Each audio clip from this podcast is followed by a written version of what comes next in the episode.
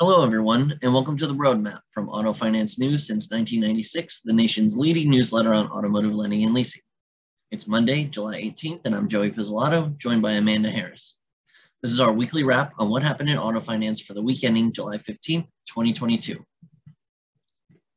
In general economic news, US inflation rose to 9.1% in June, its, its largest gain since 1981.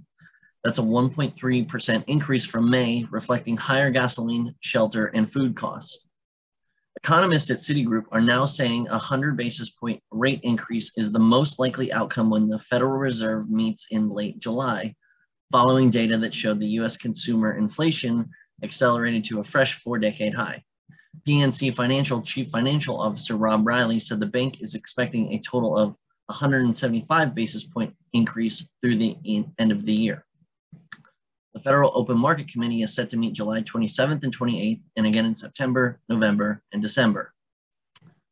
In automotive, battery powered electric vehicle sales hit a fresh record in the second quarter.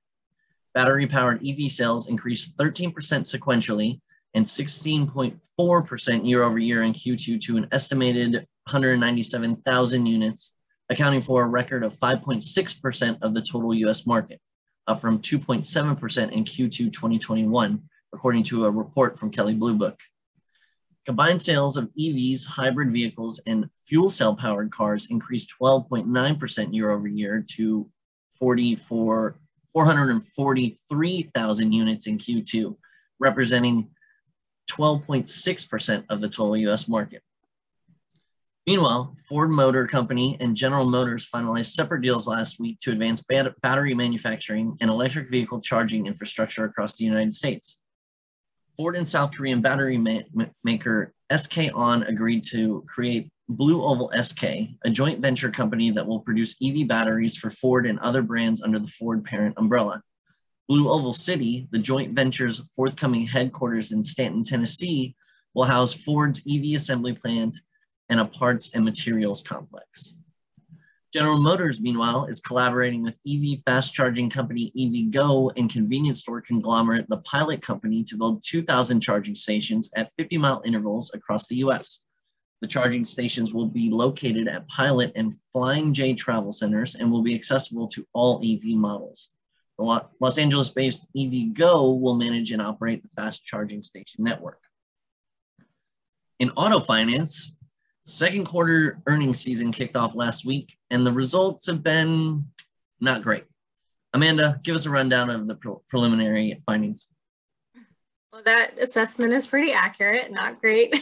it kind of sums it up. But so before I get into this quarter, I just wanted to take a quick step back in time to the first quarter and just kind of put in perspective where we're coming from. So remember in Q1, uh, we did kind of analysis and we looked at 14 auto lenders who reported Q1 earnings at the time, um, and 11 of those 14 logged increased outstandings for auto, um, with Ally Financial being one of them, had a 14% year over year increase in outstandings. Um, you know, most of the banks saw both their outstandings and originations go up. Um, it was a really strong quarter pretty much across the board um, for auto um, kind of stood out as a you know really nice kind of positive outlook. Uh, but this quarter, things are taking a little bit of a turn. Um, so so far, you know, it's kind of early in the season, so I'll give that caveat. But so far, we're seeing originations and outstandings um, go down across the board. So first, looking at originations, um, for example, Chase Auto's originations plummeted about 44 percent uh, year over year, uh, clocking in at about $7 billion. Um, just put a dollar amount to that, it's down about $5 billion from a record um, looking at this time last year.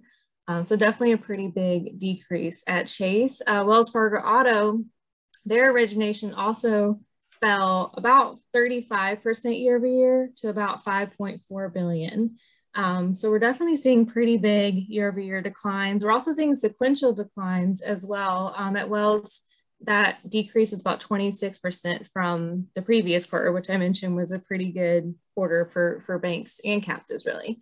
Um, and at Wells, just to put a little bit more perspective, um, they had record origination growth in Q3, Q3 and Q4 in 2021, and then another strong quarter in Q1. So this quarter, we're seeing the opposite happen. Um, and if you look at outstandings, they've also been falling um, pretty much so far across the board with an exception, which I'm to um, get into here in a little bit. But at PNC Financial, their outstandings are down about 13% year over year to 15.3 billion. They did not break out originations, um, but that just speaks to their auto book falling overall. Um, and I think a big factor in this is just inventory um, is really kind of catching up with everyone that there's just not enough supply out there to uphold. Um, I think demand, everyone's pretty much thinking that's still pretty strong. So it's not really so much a function of people pulling back on buying cars, even though interest rates are going up and prices are going up. Um, so there might be some of that.